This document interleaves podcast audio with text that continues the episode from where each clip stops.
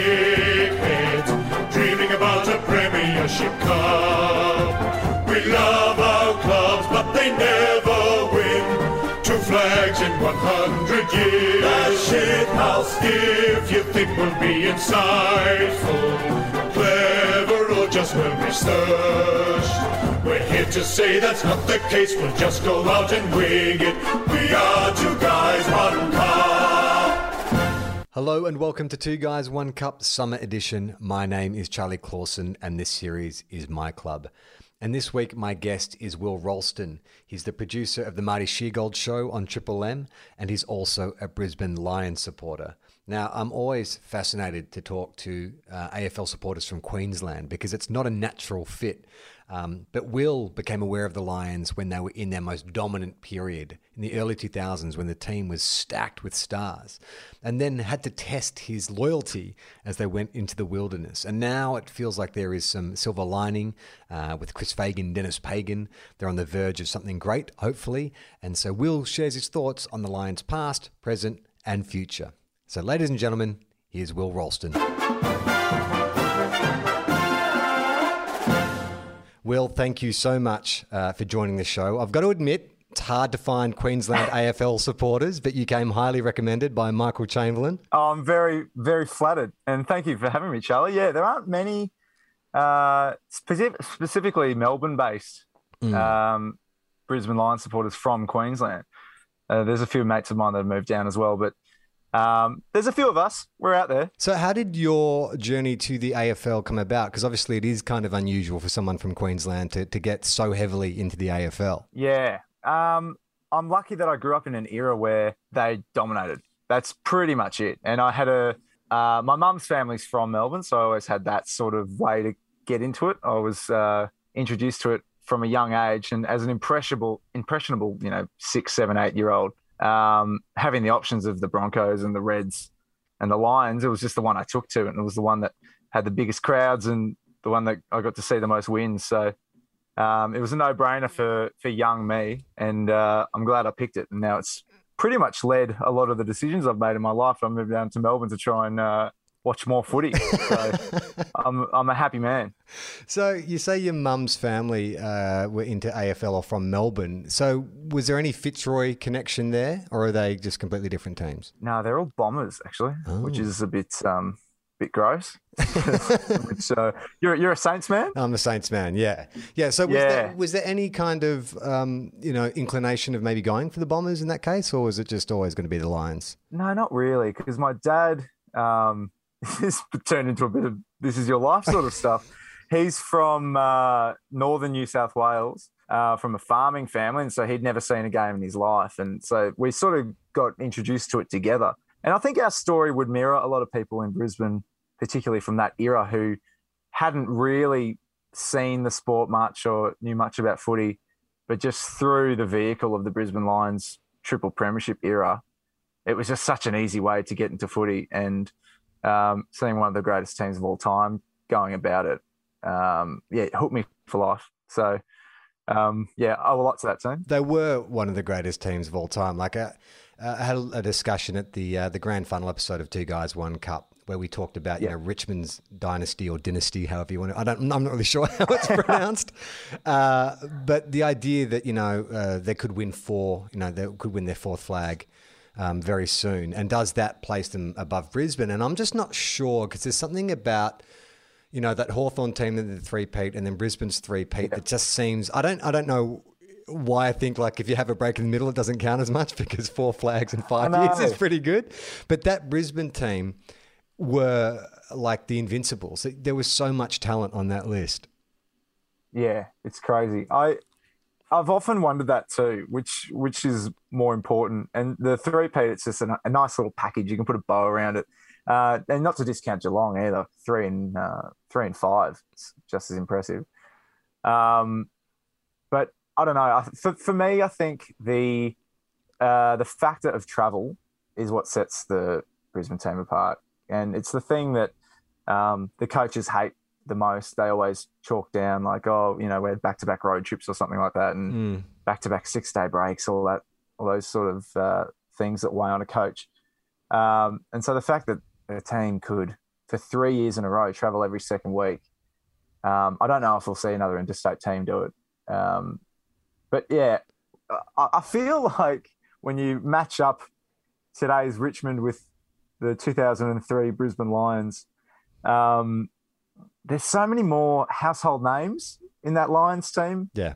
For you know for the, for the era. Yeah. Um, and I, I feel like uh, team structures and um, zones and coaching strategies and stuff play such a role these days where just if you had 22 extremely talented blokes, that's what you needed well, back in the day to win a flag. You, you had at minimum three Brownlow medalists. You know, Simon Black, yeah, Jason Akermanis, yeah. Michael Voss.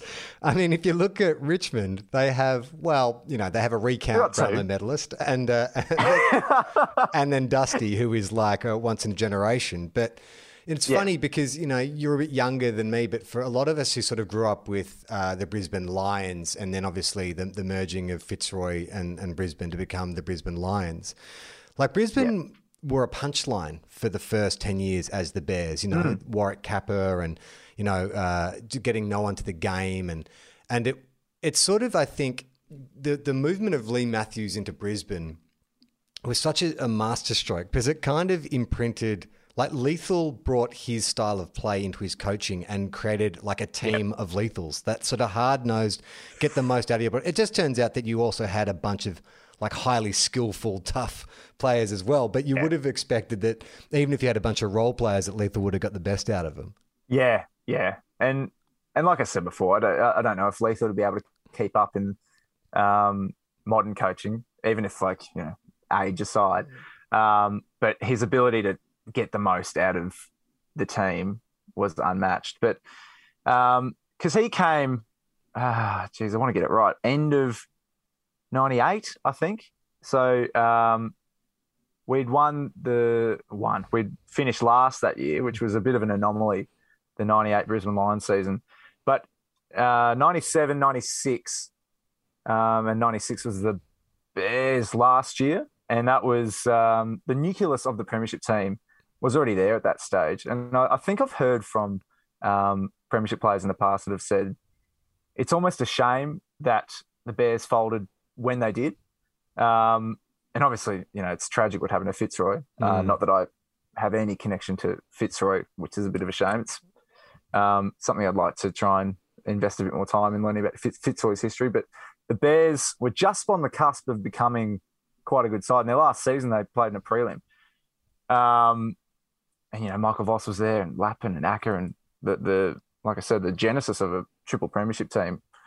So Lethal really came at the right the right point for both the team and then for Lethal as well. I wonder if that changes, you know, that sliding doors moment. If you know Fitzroy had, uh, you know, not merged with Brisbane, if Brisbane had stayed the Brisbane Bears, like there was something about yeah. that logo though that was so bicentennial 88. You know what I mean? Like it was the, it was not a fearsome, intimidating logo. No. Like it was, it, it looked like a, a, paddle pop logo or something like yeah. that. Such a cuddly mascot. And not yeah, even a bear. To... That's the other thing. You're a marsupial. Yeah. It's hard to picture the face of that koala painted on like one of the 50 arcs on grand final day. like, Blinky Bill. Like one of a WEG poster with a, a koala on it. it. It wouldn't have really looked right. I'm with you. Yeah, but it's interesting too because like that. You, you, also remember that Nathan Buckley played was it his first season or first yeah. two seasons? So you know if that. Uh, I mean, he twenty games, I think. Yeah, so he left. He left to chase a premiership at Collingwood. like mm. the irony, the irony yeah. of that decision, considering what happened in those two grand finals. Yeah, another sliding doors moment because it's like, geez, what where do you even fit Nathan Buckley into that team? like, and it's you start to question like, oh, you know, you might lose two quality players to keep Buckley, and then we already had a Buckley, we already had Voss there, so yeah. Um, I don't know if it's a huge loss. I sort of compare it with like um, Josh Kennedy being traded out of Hawthorn in around 2010, and like, oh, geez, what a terrible trade that was. But then you look back on it, they they already had a triple premiership midfield. They they you know you trade for needs, and I think Bucks. I wonder if Bucks regrets it. Probably not. He's made a pretty good career out of it. Well, I think is that what Mark Robinson asked him last year? Do you regret, like you know, you haven't won a flag as a player or a coach? Does that leave your Mm, life that's right. feeling empty? And he's like, no, no. And I think, to be honest, over the last few days, Bucks has probably got a bit more to think about than what's happened. You know, uh, when, when we're when we're recording this, the uh, the, the Collingwood uh, report, the internal report into systemic racism has been released. So I imagine that Bucks has got a lot more on his plate than than what happened in his playing career. He's also appeared in a few Daily Mail articles recently, which is a bit unrelated. But um, Well- th- these, this last minute probably won't age that well. no. Uh, but we'll get back to the, the, the Lions themselves. So when they, they form and um, they become that that hard nosed, skillful team, and, and it's really the birth of the Gabatoire, isn't it? Like Yep. the idea that you go to Brisbane and you've got a real fight in your hands, like you've got a one sided crowd and it's packed every night because that's what it was like in the early 2000s, wasn't it? Like for the, the it was impossible to get a ticket to see a Lions game. yep. Yeah, that's right. Did you ever find yourself up in Brisbane to see a game? No. It was the it was the hottest ticket in town, and it's not a huge stadium, the Gabba. It only, I think the record capacity is about thirty six thousand. We came close to beating it for the um, Richmond qualifying final. Must have been twenty nineteen. Um, but it, yeah, it never gets more than that unless it's you know an Adele concert. and um, yeah, it, it was really tough to get a hold of. And the crowd at the Gabba really amuses me because it's um, it's as one sided as a, an Eagles or a Crows crowd, but there's just a little less knowledge about the game. you, you can tell that not all of them live and breathe it or have grown up with the sport. Um, so some of the you, you get you get some holding the ball cheers from the crowd, and you're looking around like, are you guys taking the piss? That's like, in what world is that holding the ball? Um, but it's good fun. I miss going up to the Gabba when that place is full and rocking. It it holds noise better than any other stadium I've been to for a big game. And so that's it's an interesting um, point you bring up the idea that like you had enthusiastic, if not educated crowds. Because when I moved to Yeah. Sydney in uh, 2000, 2001, and that was when the Swans, you know, sort of just had when Paul Roos was starting and they were starting to form their nucleus of their grand final side. And I used to find the same thing going to watch Swan games is they're incredibly parochial. But they didn't know what they were being parochial about. that and the fact that you could get sushi Yeah. at the ground. I was like, where the fuck am I? This does not feel like Oh. the football. I would not back stadium sushi. but yeah, it's the exact same thing. They um the, the passion's there, which I loved. But the other thing I noticed when I moved down to Melbourne was um, one of the first things I noticed when I started to going to regular footy games at the G is the standard of Auskick at half time. It just it's like Miles unbelievable. it's like going from Div Four country to AFL. The standard, the some of the kids running around at halftime at the Gabba. Uh, it's not pretty. I think that's amazing that you've actually paid enough attention to the Auskick to know that there's Oh, yeah. a difference. I really would not know. to, yeah, I used to be their age, so Right. um, yeah, it's um, So- I, I, I do miss the Gabba. So when you were a young kid and you know you've got that kind of super team coming up in the early 2000s, was there a single player that you were drawn to? Was it all about Vossi or Brownie or Acker? Um, I was an Acker man. Um, yeah, I, I went to birthday parties dressed as Acker. Had the um, yeah, had the jersey, had it signed. I played for his junior club as well, so he came. Um, he came every year to uh, a junior training session, and you know he's doing handstands and kicking goals out of his ass. It's hard to picture a more talented player ever playing the sport when you when you really just break it down. Look at look at his highlight reel. Look at his stats. Either foot from sixty. Not many players can kick accurately thirty on their wrong foot. Mm. Yet Acker would just just do it for fun from uh, on the run from outside sixty. So, um, but yeah, there was too many to choose from. That was half the problem back then. And then as you as you get older, you start to appreciate like a Simon Blackmore Yeah. or a Nigel Lappin who um, who were vital to the team. It's not all that show. Um, I mean, it is amazing how deep you guys batted. Like, I could, I'd completely forgotten Yeah. about Nigel Lappin, who would be like Oh. the starting midfielder in Yeah. any other side, but he's probably like your fourth or fifth best midfielder in that team. Seriously, if he played for the Bulldogs. He'd be a generational player for the Western Bulldogs, you know, and and, and Luke Power's another one who never got the plaudits. So he's, he, I think his career kind of peaked after the premierships, um, as did Jonathan Brown's. So, um, oh, you, you can name 22 unbelievable players from that era. Well, let's So like very blessed. let's concentrate on Acker though, your your boyhood idol. Yep.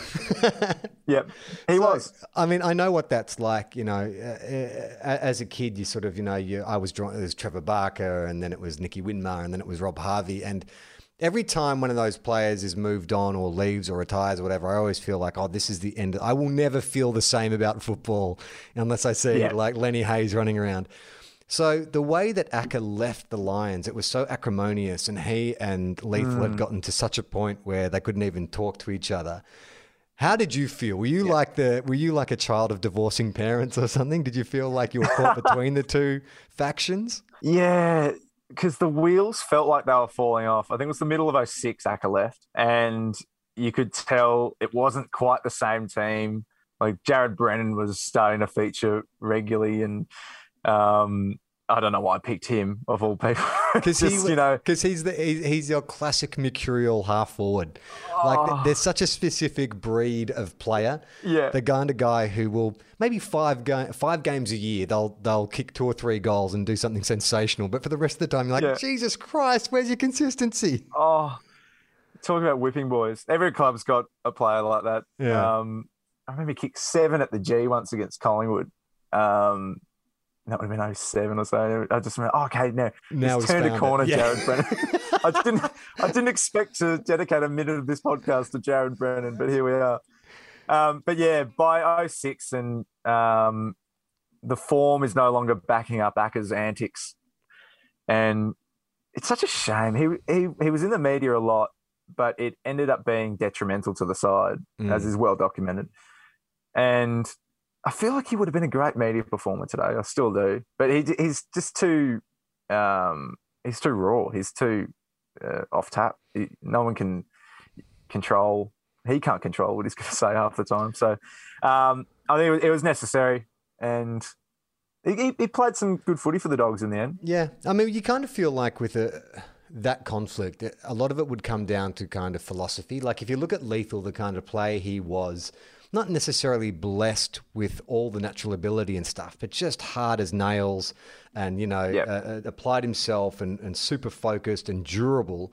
And then you got this guy like Acker, who is just like a freak talent, skillful, aggressive, fast, all those kind of things. So you could imagine at some point those two philosophies would clash because Lethal had Yeah, to yeah.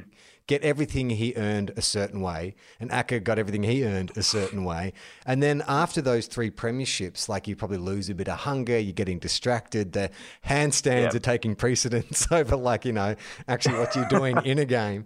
So you could imagine that there would have been like some kind of, uh, uh, even if it was like a like a, a paternal father figure kind of clash, is just pull your bloody head in, Acker. Yeah, yeah. Uh, there would have been a point where just the the, the antics outweighed the form, um, and it's amazing with footy clubs. But like, look at Richmond this year. You can have all the off-field incidents in the world, but if you're winning, it just it can cover everything. It's just the antidote to any scandal if you as long as you're winning. Um, and so yeah, once the wins dried up, I think a lot of the band-aids got ripped off, and Yeah. it's yeah, in hindsight we we really put all our eggs in that early 2000s basket and once the you know all the all those players retired it, it fell off a cliff Mm. uh, pretty sharply and pretty pretty quickly Well, I think one of the most enduring images uh, for me, and probably a lot of Sa- Saints supporters, is that game in 2004, 2005, Oh. where Riewoldt broke his collarbone. And as he's like jogging back to position, he's getting jostled by the Scott brothers. And it's something Yeah. that, you know, not only uh, uh, is stuck in my memory because of the images, but also because, and I've told this story a million times, but the Scott brothers uh, went to a, a school down the road from mine. They're a year above me. And they were known, they had a reputation for being terrifying. like, you didn't want to mess with the Scott brothers. Like, you'd come to school on a Monday and find out that the Scott brothers had rocked up to some party and beat the hell out of like 10 guys or something. And so Wow, there was this guy. I, I, I mean, I never like met them uh, as a teenager, but I always had heard the reputation of the Scott brothers. And then seeing them do that to Nick Riewoldt, I'm like, oh my God, it's true. they're like, they're like organized crime figures or something. They're, they're monsters. Like the Kray twins. Yeah, exactly. Yeah. Yeah. And they didn't even, I think Brad started at Hawthorn. So it was, it was like it was meant to be. They, they had to reunite some of the footage of the Scott brothers. Um, uh, like if, if one was in a fight, the other one would appear within 10 seconds. Yeah, it's like candy. I kind of loved. You look in a mirror and say Brad Scott three times. He appears fine. I mean, Mal Michael was also in that footage. He sort of escaped scrutiny. Yeah. People tend to bring it back to the Scotts, but like to me, that was so um, what's the word? Symbolic of what the Lions of that era were like. You know, like if you were going to play Yeah. at the Gabatoir. I just remember there was um, at the end of that year we played you in an elimination final, and St Kilda was starting to get their shit together, and we'd won a bunch of games, and Riewoldt was flying, and Cozzy, and we'd just gotten Brendan Goddard, and we're just putting together our list, and we entered that elimination final with so much hope, and we got absolutely Yeah. monstered. I think we lost by ten goals in the end. It was like. It was a hammering, and that was when you guys were at the peak of your powers prior to the the, Yeah. the 2004 grand final. Uh, 2004 grand final. That's where you lost to Port Adelaide, right? Yeah. Yeah, Yeah, 2004. yeah. So it it wasn't the prelim. Oh, geez, I'm losing track. I, I think you're right. I think it might have been that week one final. Yeah. There'd be Lions supporters very frustrated. But I remember being at that final. Oh, and, really? Um, a Mexican wave broke out around the Gabba, which was rare, particularly in footy, because I reckon we won that, like you said, by about ten goals. Um, and just that euphoria in, in a final when you know you're home and and your team's just you know getting the job done yeah. we dished out some really ugly defeats in those in that those final series um, around that era. Did you? Um, I, I'm assuming you, you were too young, but you didn't uh, attend the 2004 grand final against Port Adelaide. I didn't go to any of them, unfortunately, Right. which um, you, you're a it was wasted on my uh, it was wasted on my youth.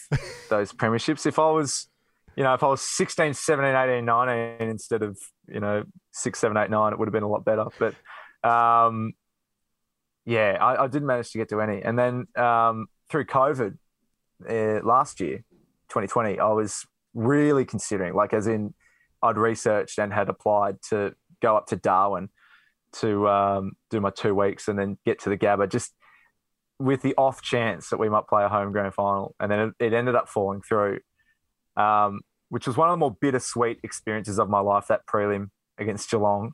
Um, where obviously, I, I, with all my being, I wanted Brisbane to make the grand final. But when they didn't, it softened the blow, knowing like I would have missed out had Mm. we uh, had we won a flag. And very selfish way of looking at it, but that's what people are like with their footy team. They, you know, you want to be part of it. Yeah, absolutely. I mean, I was at the 2004 grand final just as a, a neutral supporter. And I think I was in the forward pocket when Alastair Lynch and Shane Wakelin, Oh. or was it Darryl Wakelin? One of the Wakelins, like the Scott brothers. I forget which one. when they went at it. I think it's like, Daryl. I think Port Adelaide was Daryl. yeah, I remember my mate um, said to me he saw Alastair Lynch ping his hammy or something. Like he saw him grab Yep. his back of his leg and then go straight up to Wakeland. And he was, and he, my mate elbowed me and said, "I think like something's about to happen here." And then that's when those Oh, two. Just enormous blokes start swinging at each other, and it was such a throwback. Like, especially you know these days, you don't see that in football anymore, but. I got to say, it was terrifying. like, I know Alastair Lynch is this Yeah. very polished media performer now, but to see him just trying Yeah. to knock someone's head off, and I, I probably would have been only about 50 meters away from it happening, was just frightening. I, I almost wanted to jump the fence and say, Stop, stop, guys, please. like, you don't need to do this. Yeah, it was very jarring. Yeah. it, it, like you said, like you would you wouldn't never see anything like it now. But even back then, it was a it was a, you know, we say tougher, but by tougher we mean there were more cheap shots Yeah. back then. But even then, compared to twenty years before, it would have it would have stood out if that happened in the eighties. Well, there's, so, there's a bit um, of footage. Yeah, I think he regrets that a lot. Yeah, they did a great. Um, uh, uh, I can't remember what it was for. It was like an anniversary, maybe it's a 2014 anniversary of the 2004 Grand Final, where they interviewed all the key players. And then there's even yeah. a bit with Acker where I can't remember who he was lining up on, but it was another small guy. And when that fight broke out, they're like, we just quietly backed away. like we, yeah. normally you'd run into remonstrate, but just to see these two massive yeah. dudes throwing haymakers, they're like, let's just uh, let's just jog out to the to the boundary line. We'll just stay well away from this. Yeah. There's oh, also, oh yeah, no, it was a heavyweight. It was a heavyweight fight. There's an, an amazing bit of footage from that uh, same grand final and I don't know uh, what it's from or, or, where to find it, but I, have seen it a few times, which is uh, another scuffle breaks out, and I think it's Josh Carr and Jonathan Brown, and they're grappling. And you just see like Jonathan Brown throwing haymakers and then just copping the biggest punch to the jaw, and it doesn't even yeah. rattle him. You might as well be punching a slab of concrete. he got weeks. I think he got. Um, I think he got five weeks that game, Brownie, and then Simon Black, the world's nicest man. I don't think he got reported for, uh, for another incident in his entire career, but he got, I think he got three. So we, we really did go out swinging, and that was, you know, the end of the era. Let's talk about uh, Jono Brown for a second because I yep. try to avoid this every episode, but I always end up, uh, you know, breaking my own rule, which is not to talk about St Kilda too much. But I, no, I feel like it's do. relevant in this instance because I feel like you know we both had centre half forwards, like great centre half forwards of that era, but completely different kind of centre half forwards. Like, you know, Riewoldt was yep. that hard running, kind of rangy, uh, you know, uh, uh, uh, uh centre half forward, whereas Jono Brown was the pack crasher, dominant forward dead eyed dick kind of, you know. Yep. Do you think you could have a better captain? Is there a better man to follow out into the field? Like Will and I talk about this all the time. Like, you know, uh, uh, who is the kind of like leader of men? And we always bring up John Brown as like being the kind of guy who's mm-hmm. like, if, if Jono Brown's going to say, I'm going to go do this, you're going to follow him because he just is that like alpha male. Yeah, we really were blessed going from Vossi to Brown. There was a, we had a period in between where we had five captains, which was a bit of a, a weird anomaly in the mid 2000s. But um, between the two of them, it's hard to imagine. Um, like you said, if if Brownie gave you a, a three quarter time address, or even if he just said like, "Mate, what was that? You, why why don't you go back with the flight?"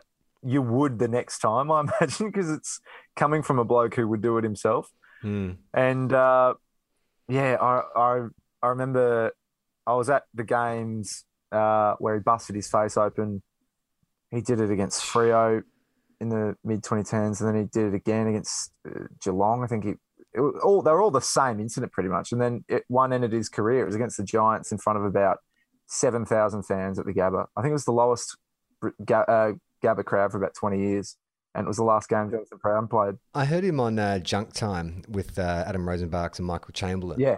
Where he talked about, like, uh, I think he's promoting his book, but all the metal he's got in his face, all the plates that are holding his mm. skull together, and how, depending on the temperature, like the plates will expand or contract in his face. So, like, his skull wow. kind of like shifts about according to how warm it is. And it's just like, you never sort of really think about that you know, like I understand that players yeah. get injuries, but the fact is that dude sustained car crash level injuries and repeatedly yeah. did it. I mean, you know, knock on wood when it t- comes to you know long term effects of concussion that maybe he escapes the worst effects of it. But I mean, he was just such a intimidating presence, even in the as his career was waning. You just knew that mm. he was the kind of guy that could bob up and kick like two or three goals, or that reliable set shot from 50 meters out. Like that's the big difference oh. between him and Rui is Rui would yeah. blow himself up running up and down the ground, and then by the time he had to have his shot, he was so buggered he'd normally shank it. Whereas you could always yeah. rely on Jono Brown to just drill one from 50 out. Yeah, geez, he was reliable, and he kicked a lot of really important goals in those grand finals as well. Um, yeah, we're we're so lucky not just to get him because he came as a father son of a Fitzroy player. Um, and the rules have changed since then. He wouldn't have applied today. Um, but he wanted to come to the Lions. A kid from Warrnambool wanted to come to Brisbane, and then he stayed his Mm. whole career. He could have left. There would have been eight different years that he would have, you know, attracted a really good price tag. Um, I think at one stage, Collingwood would just about got him, and um, no, he stayed loyal the whole time. He's just about the perfect person you want at your footy club. I think. So I'm interested to know. You came into a club that was like dripping with success. You know, you got stars left, right, and center. You got premierships. You got packed crowds, and then the party ends slowly at first. Yeah. But then the party really does end when Vossi takes over, and you lose a bunch of players, and you know you draft Fev, and all of a sudden things aren't as rosy as they were. Was there ever a temptation for you to be like, eh, maybe this isn't as fun as I thought it was now that we're losing? Or did you double down on your love for the Lions? I doubled down personally, which is um, which is rare. I stayed a member the whole time. I just figure if you're not going to be a fan when it's shit, you're not going to enjoy it when it's good. So being a fan when it's shit is so much more important. And then there's there's also because I've experienced two years where we've been unbelievably successful, like astonishingly successful from where we were in 2016. Um, and game, I don't look forward to games as much when you're playing that well. It's stressful. Yeah. Winning's a relief as opposed to a joy, you know. Yeah. And you're just like, oh, we, we got the we got the Suns this week up in Cairns. We could we could bottle this one. Whereas you know, five years ago, it's just like, oh, well, we might win this one. So yeah, it's an interesting perspective because we really have gone through the whole spectrum over 20 years, and um, I think people fail to um, realize a lot of the time is that the Suns came in right at the worst possible moment for the for us, given our form decline. Mm. Because uh, 2011 was just about the worst year of footy I've ever seen, and then it didn't really improve until 2019. That's, a lot of a lot of good draft kids got um, got pinched while we were at our worst. it's interesting. Like, I haven't really thought about that, but you're right. There is, well, I, I should know this better than anyone as a Saints supporter, but there is a comfort in mediocrity because Oh, absolutely. because anything's a bonus because you're only expecting to lose and then when you win and and and, and there's kind of also this um it's like this condescending patronizing tone from media commentators and your mates and stuff we're like oh you know Yeah. like you beat west coast well done like that was a great game Ah. you feel pretty good about Guys, that you, you guys put up a fight against Geelong. That was cute. Like, I kind of miss that.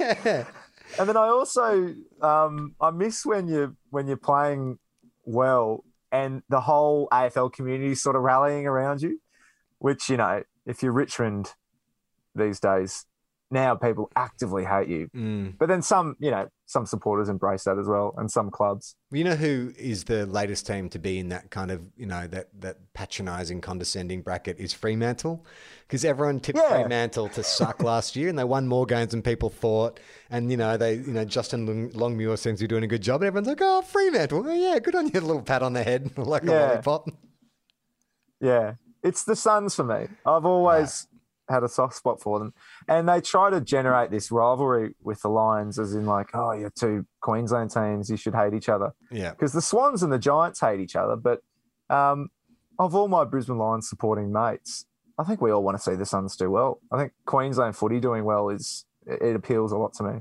Well, that's amazing. I mean, you brought it up before about 2016, but the state of AFL in Queensland only a short while Yeah. ago seemed like a disaster. Like the, the Lions weren't Mm. winning games, the Suns were a complete mess, and you just really didn't see a way out of it. And then a man called Chris Fagan enters the picture. Oh, So tell me about Chris Fagan. Like, what was your feeling when they brought him in? Were you excited? it's hard to be excited. Even ah, it's a good point. I don't really know because unless you've recruited an Alistair Clarkson or a Paul Roos, someone with a proven track record, you don't know what you're going to get from anyone. But Mm. um, But just superficially, like, I mean, I'll tell you what my thoughts were. I was like, what Yeah. the hell are they doing? like, this old man, he's not going to know what the kids are up to. He's not going to know about TikTok and Facebook and all that Yeah, kind of stuff. yeah. And I mean, Will and I used to like joke for the first year that he was your coach that we couldn't remember his name. It's Denis Pagan, Chris Fagan. We always get it mixed up. Oh, yeah. but then to see what he's become, and I love him as a media performer, and I Oh. think that his passion shines through. And it's a cliche, this whole concept of like the buy-in, like you know the players buy in, mm. but you can see that the players have bought in. Like there are a lot of young players at the Lions now. There's this group that you've got coming through now, and it's almost like he was the perfect coach for them. Like maybe you could have got like a Bevo type coach, like a young, cool, hip Yeah, yeah. coach but maybe that wouldn't have worked, you know. And I, I feel like, you know, with this group that you've got with so many young draft picks and stuff, like guys like Rayner and, and Andrews and stuff like that, to have that steadying influence who's come from like a Hawthorn where they just, hmm. you know, they they breed success into every single player. It's it's look, the proof will be in the pudding, but so far I think it seems like a really, really good move. And I just I just love the the footage of Fags on the sidelines. I love it when he goes down to the boundary line to coach and he gets oh, so Oh, yeah. angry his headset falls off. You know, it's like you just always feel like he's seconds away from tripping over or bumping his head or like, you know, Yeah. tying his shoelaces together accidentally or something. Yeah, because like you said, he's a great media performer and he's the calmest. He looks like the you know the, the friendliest, just old man. And then you see this footage on the bench where he just snaps. Yeah. Um, but you, like you said, you, you actively see the players buying into his message, and um, they rally around him. They rally around their teammates. And yeah, back in the back when it happened, um, we we couldn't have been any worse. And I'm I'm sure Justin Leppitsch has a great football brain, and um, you know he's he's been the um, the guy at Richmond for their premiership era. Mm. You know, he's he's clearly talented at what he does, but just that that part of history just Mm. was really ugly for, the, for both him and the club. So we just needed anything. And then I think, like you said, bringing someone who came from a culture of success, even though he didn't play footy or he, he he hadn't coached before, he just knew what uh, a good team looked like. And yeah, and we've got um, kids, we've got talented kids, and they all respect him and they all re signed.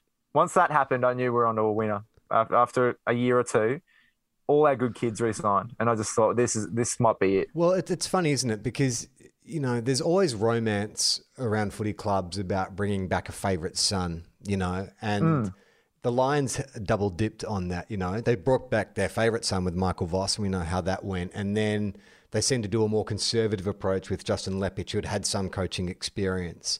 But neither of those two things came up, and I don't subscribe to the favourite son idea. There's at the Saints. There's always talk about because you know Rob Harvey coaches at Collingwood. It's always like, oh, we'll get Rob Harvey back, and I'm always like, no, don't do that. Get the best, get the best coach for the time. Like, Yeah. just because that person is a Saints man doesn't mean they immediately will have the answers. And you know, I think uh, there's no greater example of that than what happened at the Bombers. You know, like there's Absolutely. been no greater fall from grace than than what happened with James Hird. And you know, I think there is that's where reality and uh, uh, and love for your club like they come they come head to head because there is this Mm. idea that because they're a, you know they're they're a, they're a Lions man or a Saints man through and through they'll have the best interest of the club at heart. But it's like no, Yeah. it's still a job, and there's still got to be like oversight, and you've still got to have like people you know running the ship. Like St Kilda, although Alan Richardson wasn't a Saints man, like we stuck with him for far too long. That's apparent now. Now that we have Brett Ratten, you can sort of see that. Yeah. You know what we needed was. Look, I, I, from what I understand, Alan Richardson is a great development coach, and people like him, and is a really steadying influence. And maybe he would have been good to get us out of like you know that sort of Scott Watters disaster. But then to extend his contract as long as they did, I think that was the mistake. He was almost like a, a caretaker, a transitional coach, and I think that what the Lions did after Leppitsch and getting Chris Fagan was uh, like at the time I was like this is a disaster but then clearly they identified what was missing and they were able to sort of um, uh, uh, let go of the the romance the fantasy of oh, it's got to Yeah. be a Lions guy Isn't it funny how that and and as a supporter, you think like, yeah, Leper, yeah, as if like he he will care more about the job. it's like, yeah, as you're touching on, it's just bizarre that we, we seem to think that the best person for the job is someone who's been at the club. If anything, you want someone who's never been at the club, particularly if you're not doing well. Um, and yeah, and with Fags, I just think it's no surprise that as soon as he's left Hawthorn, things have just started to started to wobble a bit there. And Mm. you know, think like their list clearly isn't as good, but um, Don't worry. I mean, I don't know. Hawthorn, I- I- Hawthorn I think- wobbles and then they win another flag in three years. It doesn't. like, uh, that'll be fine. they'll be fine. Like, let's not worry about Hawthorn ever. No, that's enough Hawthorn discussion for one pod. I think we'll we'll move on. Are there any clubs that um, you consider like your your biggest rivals? I mean, obviously the media's tried to drum up the Q clash, but that hasn't really worked. Is there a club Hmm. that you personally just love to beat?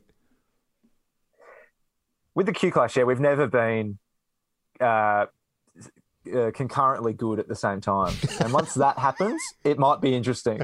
Honestly, it's Yeah. been ten years, and uh, we've been good for two of them, and the Suns have been good for none of them. So, um, I like to beat Collingwood the most.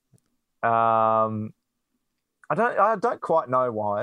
I think there's a lot of factors. I've I've got a lot of uh, Collingwood supporting friends who I, you know, you can't let it get in the way of a friendship, obviously. But, um, and Port Adelaide, I think it's just um, Grand grand, final finals, teams. yeah. Do you find the same? Um, yeah, yeah. I w- I hated Adelaide for a while because of '97, but yeah, no, Yeah. you're right. Geelong. You know, last week uh, uh, I was um, talking to Dave Thornton, who's a Geelong supporter, and I sort of said to him that it took me a while to get around to having that conversation because 2009 still sticks in my throat, but. The difference here, well, maybe not Port Adelaide, is you beat Collingwood twice. Why are you still holding a grudge? Yeah. when you've seen them humiliated, get your foot off their neck. it's fine. You Good won. point. oh yeah, maybe no. uh, It's it's an array of factors. I don't know why. Um, having moved down here as well and dealing with uh, Richmond supporters, Yeah. I think Hasn't, seeing them lose in general, I'd find a lot more fun. hasn't that been a quick transformation too? You know, like Oh, it's yeah. only in the matter of four, three or four years, Richmond have gone from being like Richmondy to being Mm. this team that we all like fear. It's, uh, I mean, I still. Maybe it's because I've, you know, my team's never, I've never seen my team win a flag, but I find it hard to uh, hate teams that have the ultimate success because that's what I want. Hmm. Like, you know, I don't, ever, I've never looked at a grand final side and thought, you don't deserve that, you know? Yeah, Or, yeah, yeah. Like, you're not being gracious. I understand that people think, well, you know, Richmond supporters are lording, lording it over us, but isn't that what you're meant to do? Isn't that the nature of the game? Like, you're meant to barrack for your team and want them to win. Like, I, I, I don't, I, I've never really had that negative experience with a Hawthorn supporter because I know they are maybe second to Collingwood supporters, the most loathed supporters going around. But, you know, um, well, look, it's been three weeks since I've potted Michael Chamberlain, so I'll do it again. Uh, Michael's the Go it. worst. he's the worst Hawthorn supporter I've ever met. But even he is not that ah. bad. Like he's been quite sort of, you know, after their three-peat, he got quite, you know, I think he, he's satisfied. He's, he's, he's, he's sat at the banquet Yeah. for long enough that he feels full and doesn't need to beat up on the little teams. Yeah, and you think I would have the same satisfaction, but like you said, it, you only need to be bad for so long before you you start really craving it again. Um, Well, that is I is remember- interesting too remember, um, because you've only you only had those grand finals as a kid. You know, like I Yeah. I imagine it's going to be a completely different experience uh, to see a premiership as an adult. You know, like it, it might as well be you know black and white TV really because you weren't at Yeah. the games, you hadn't sort of formed the history, but now you've got. You know, however many years of history with the club, and you've been through the tough period, like you talked about. So that Yeah. fruit, hopefully, will taste so much sweeter. Yeah. Yeah, yeah, you've got to earn it.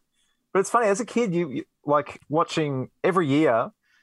The it was like watching a movie. Just you know, the your team would be there, and then the good guys would just win. Yeah, and wow. it, it like I don't know if I had the, like the emotional maturity to kind of appreciate how difficult winning a premiership is, let alone three. That's why it was hmm. so jarring in 2004. Just like, oh, what? We're, we're going to lose this.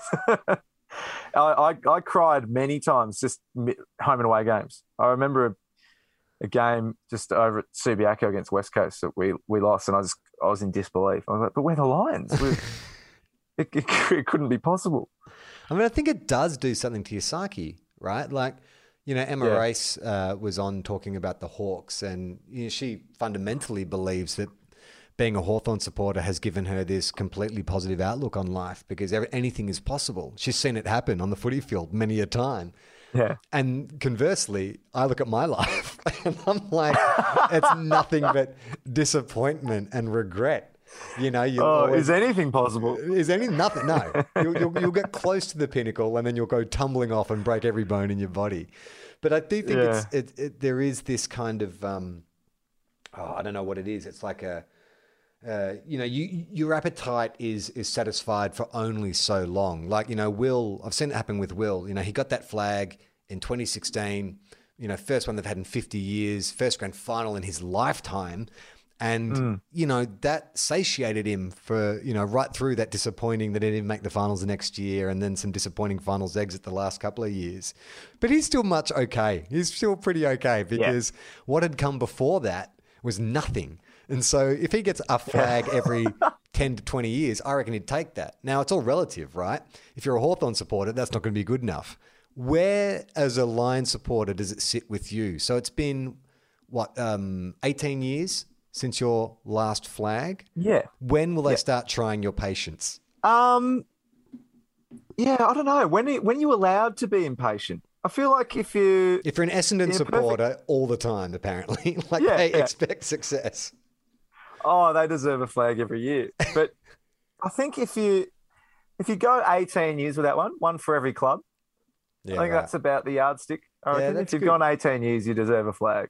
Yeah. Um, and so yeah, that's that's where we're at. Um, but yeah, I, I look at St Kilda supporters, and it's it's honestly one of the most tragic histories in world sport. Honestly is. 18, 1850 something. Yeah, When did foundation you guys club. begin? Founda- we're a foundation club. I think we actually one hold foundation. one of those records, I, like in world sports, of being one of the most unsuccessful teams in history. No other team has been around as long as we have for such for such a little success. Like it doesn't. that's that's what's astonishing about it. It's a mm. credit to the supporter base and to the club that you, you know, Well, I think I think lasted. I think what the, what St Kilda has lacked in premiership success, premiership success, we've made up for in terms of champion players. Like that's what I think has Yep. kept St Kilda supporters coming to the game is we've managed to just like you know Tony Lockett, Nicky Winmar, and Rob Harvey and Nick hmm. Riewoldt. Like we've never had a shortage of stars, and even though the '80s was a pretty barren period, we've you know we've played finals quite a bit. We just had a Yeah. shocking, shocking 80s. Like that, the 80s is where we racked up most of our wooden spoons. And I think that, you know, there is this kind of romance around being a St Kilda supporter because we don't really have a choice, but this idea that we're the real supporters, you know, because, mm-hmm. you know, we are there through thick and thin and, you know, we have had nothing to cheer about. So when it happens, but by the same token, I've got to be honest, there is a sneaking suspicion that I will never see a flag in my lifetime. like, like it's That's terrifying. it's uh, statistically look at what's happened in the previous 157 years, whatever it is. Like the odds are not in my favor, and you know, like I, I have my wife is not necessarily like a sports fan or an AFL fan, and she, you know, she humors me.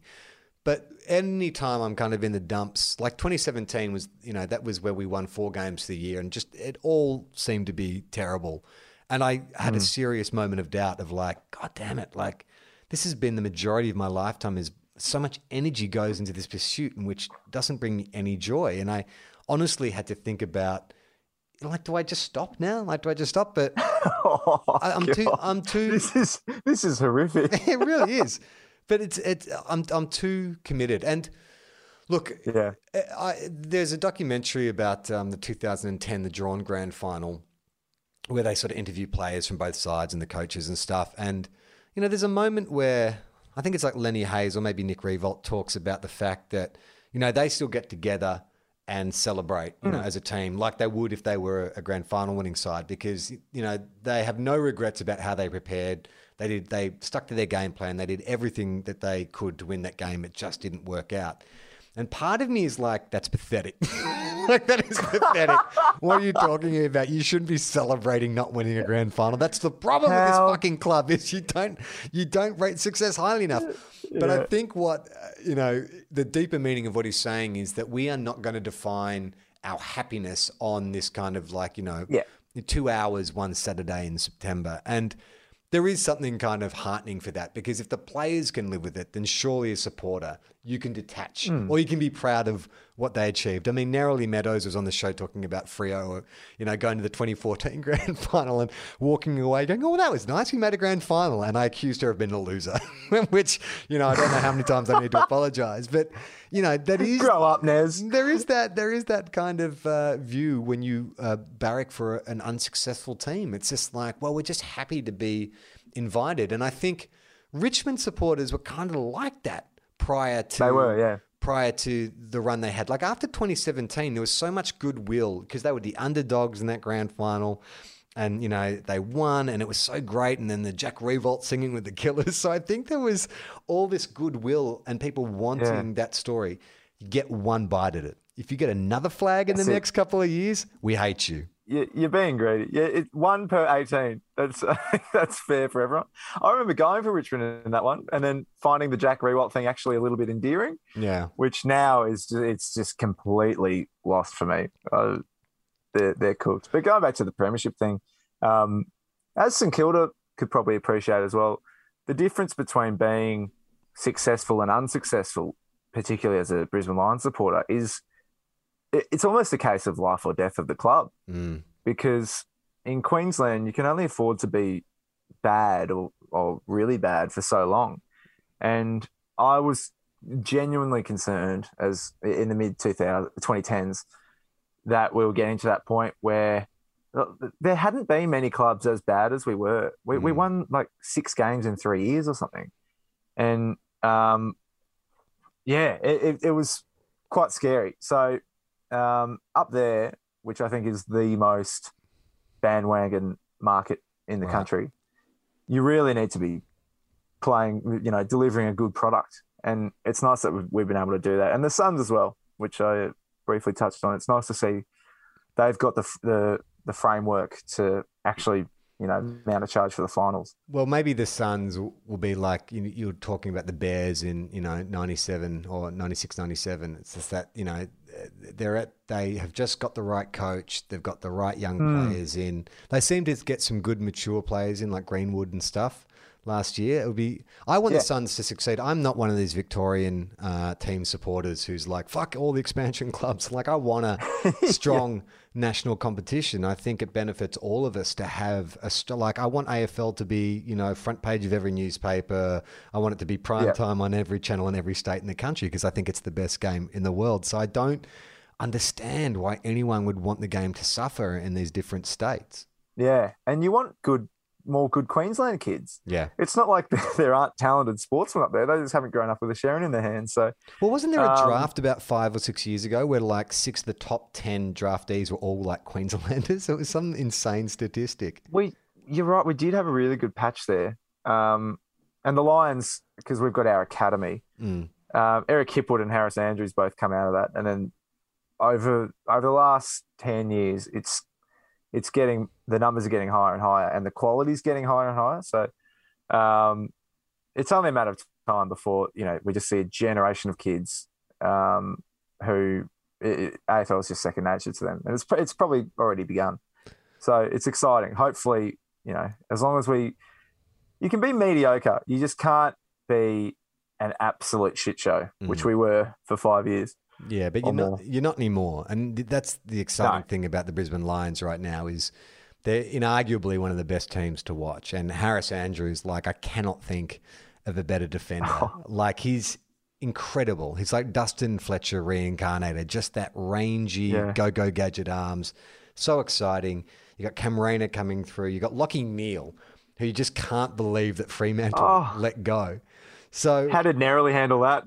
did they come up? She was quite. She was quite. You know, the, she was. She was saying that it was kind of one of those things where um, he was a star, but because he was at, in Fremantle, no one really understood. And then she's gone, but then to go to Queensland and become a superstar, like a Queensland market, like that's even that's even more bizarre than the second team in WA, like having a superstar. Yeah, we won the Powerball. I don't know how that happened. I still don't really understand. And yeah, I was the same. I knew he was like North Australian. I was like, oh, Lachie Neale. I, you know, he's won best and fairest. So that's what a great get. I didn't think we were getting this Lachie Neale. Mm. Um, so yeah, incredibly blessed. And then Charlie Cameron was Charlie another one who grew up grew up in Queensland for a bit. He, I think he went to high school in Brisbane, but um, of all the places, he just he landed in a lap. Yeah. Um, and so he was yeah. another one of those players. we got Ja- players. Jarryd Lyons for free. Yeah. He was another one of those players, Charlie Cameron, that when he went up there, I was like, oh, well, there's another one of those flighty kind of half forward flankers, you know, probably Yeah. play like 70 games or whatever. But like he's just an excitement machine. And that's the, the great thing about the Lions side now is you seem to have, if Eric Hipwood can sort of just come on just a little bit more, you seem to have all those like the key spine and you have all the, all the parts filled. It's just that just they're just lacking a little bit of like finals experience and just a little bit of like hard edge generally. But I think Yeah. that will come. So, what's your predictions for 2021? Like, you can be as deluded as you want if you want to call it now that you're going to win the flag, or what do you think realistically could happen? Um, there's no reason we shouldn't finish top four again. Honestly, if if we had a very good run with injuries, we have the last two years to be honest. Um, and I think we've overachieved the last two years. I think we've finished second both times, which doesn't really reflect where I think we stood in the grand scheme. We are possibly the third best team of last year. Um, but we've injected Joe Daniher into the side. That's not a con- that's not an Essendon euphemism. um, and he's a player. If we can, if Well, we hopefully, get he him- lets you turn the peptide. Um, that's a, that's a better euphemism. Uh, if we can get him even playing 17 games, Yeah. now he's a player who who kicked nearly 80 goals, or was it nearly 70 goals? 2017. He's Mm. he's got runs on the board. He's not just some you know prospect. He's a very good forward when he's playing his best, or just playing. Um, which is what well, you know, what all the media pundits have said we've lacked. Which and we have. We've we've lacked someone to, um, you know, take advantage of Does it one of the better. Does it concern you though, having Hipwood and Daniher in the same forward line, that you'll have two two forwards with two of the smallest heads in the AFL running around? yeah, they're very similar.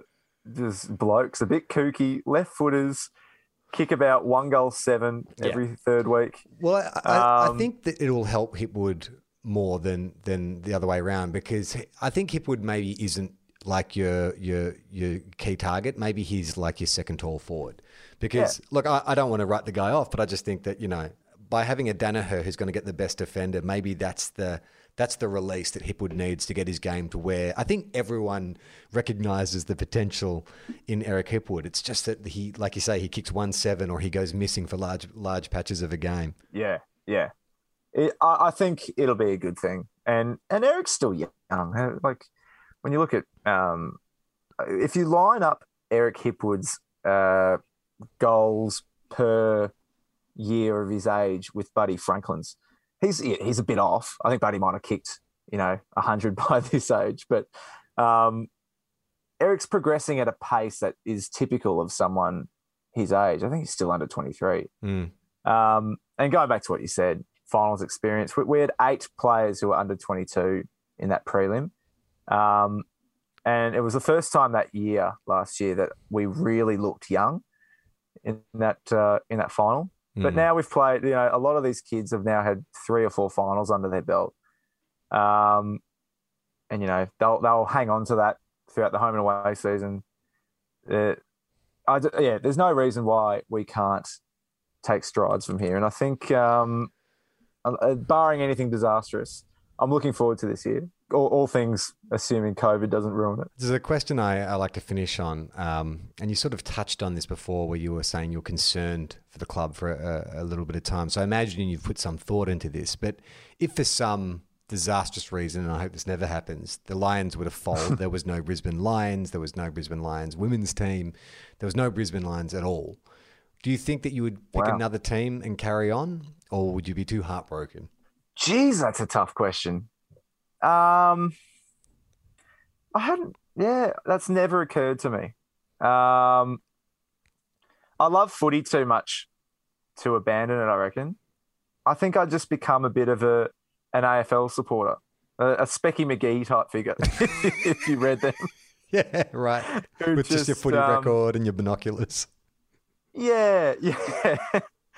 I think I'd sort of, depending on who I was with, I'd watch. Um, I'd watch games with them and sort of. Uh, I'd probably become quite a gambler and just su- support the team with the best odds. I don't know. That's that's a really heartbreaking thing, and and there are so many people who um, supported Fitzroy Mm. who abandoned the, the sport altogether. I've met a, a bunch of them who are just you don't support the Lions now. I was like, no, I don't watch footy now, Right. which is just devastating. I think um, I definitely have a much more passive interest in it. So I think whenever people say like, oh, North Melbourne, just move them to Tassie or just fold the Suns, and like I, I think it's I, I don't like it. I think I don't, I don't think it's ever the answer. Yeah. I mean, there's a difference, I guess, between, you know, a club folding completely and being absorbed. My understanding, Yeah. because I, I, I w- was ignorant to how a lot of Fitzroy supporters felt about the Lions. I just assumed, like South Melbourne, you know, becoming the Swans, that there would be a lot of support from um, ex Fitzroy. But very different circumstances. You know, when the Swans moved to Sydney, that had majority member member support, whereas it was, it was not that way with the Lions. In fact, a lot of Lions supporters felt like they just had their, you know, the, their intellectual property and their best players just like scavenged. And it's Yeah. sad, you know. Like I, I did have some friends who were Fitzroy supporters when they folded, and you know, we, we talk about how what it means to our lives and you know how it shapes our view of ourselves and all this kind of stuff and so you can't just take that away from someone and expect them to bounce back like i think you know i, I often I, I swing with this question because i'm like i'd love the sport too much to not um, you know keep following it but i just don't know after all the history i've built up after all the stories you know going with my family I don't I couldn't just fall in love with another team that way because it doesn't happen like that. You know, this is years and years and years of investment. I don't know what I do with all my merchandise. Probably have to Gumtree. It's oh, Gumtree would have a field day. My whole spare room at the moment is just out of control. So, yeah, that's that's a, a really tough question. What's the what's the most common answer? Uh, it alternates. Most people say that they would, would carry on, um, would pick a second team. Most people have a second team, but I think that Yeah. everyone uh, has admitted there'd be a period of mourning. So it's just a question of how long it would Mm. take you to get over. Realistically, I think I'd probably become a Sun supporter if it happened today. Well, they need one, so yeah, so that'd make four. if you can find Um, one to put on my show, let me know. Just uh, send them my way. I can just put on a funny voice if you want. okay, great. Uh, Will, thank you so much for doing the show, and uh, best of luck to the Lions for 2021. My pleasure. Thank you, Charlie, and best of luck to the Saints. Uh, I think uh, hopefully you enjoyed 2021 as well. Well, hopefully it won't be a repeat of uh, 2004 the elimination final. We are two guys, one car.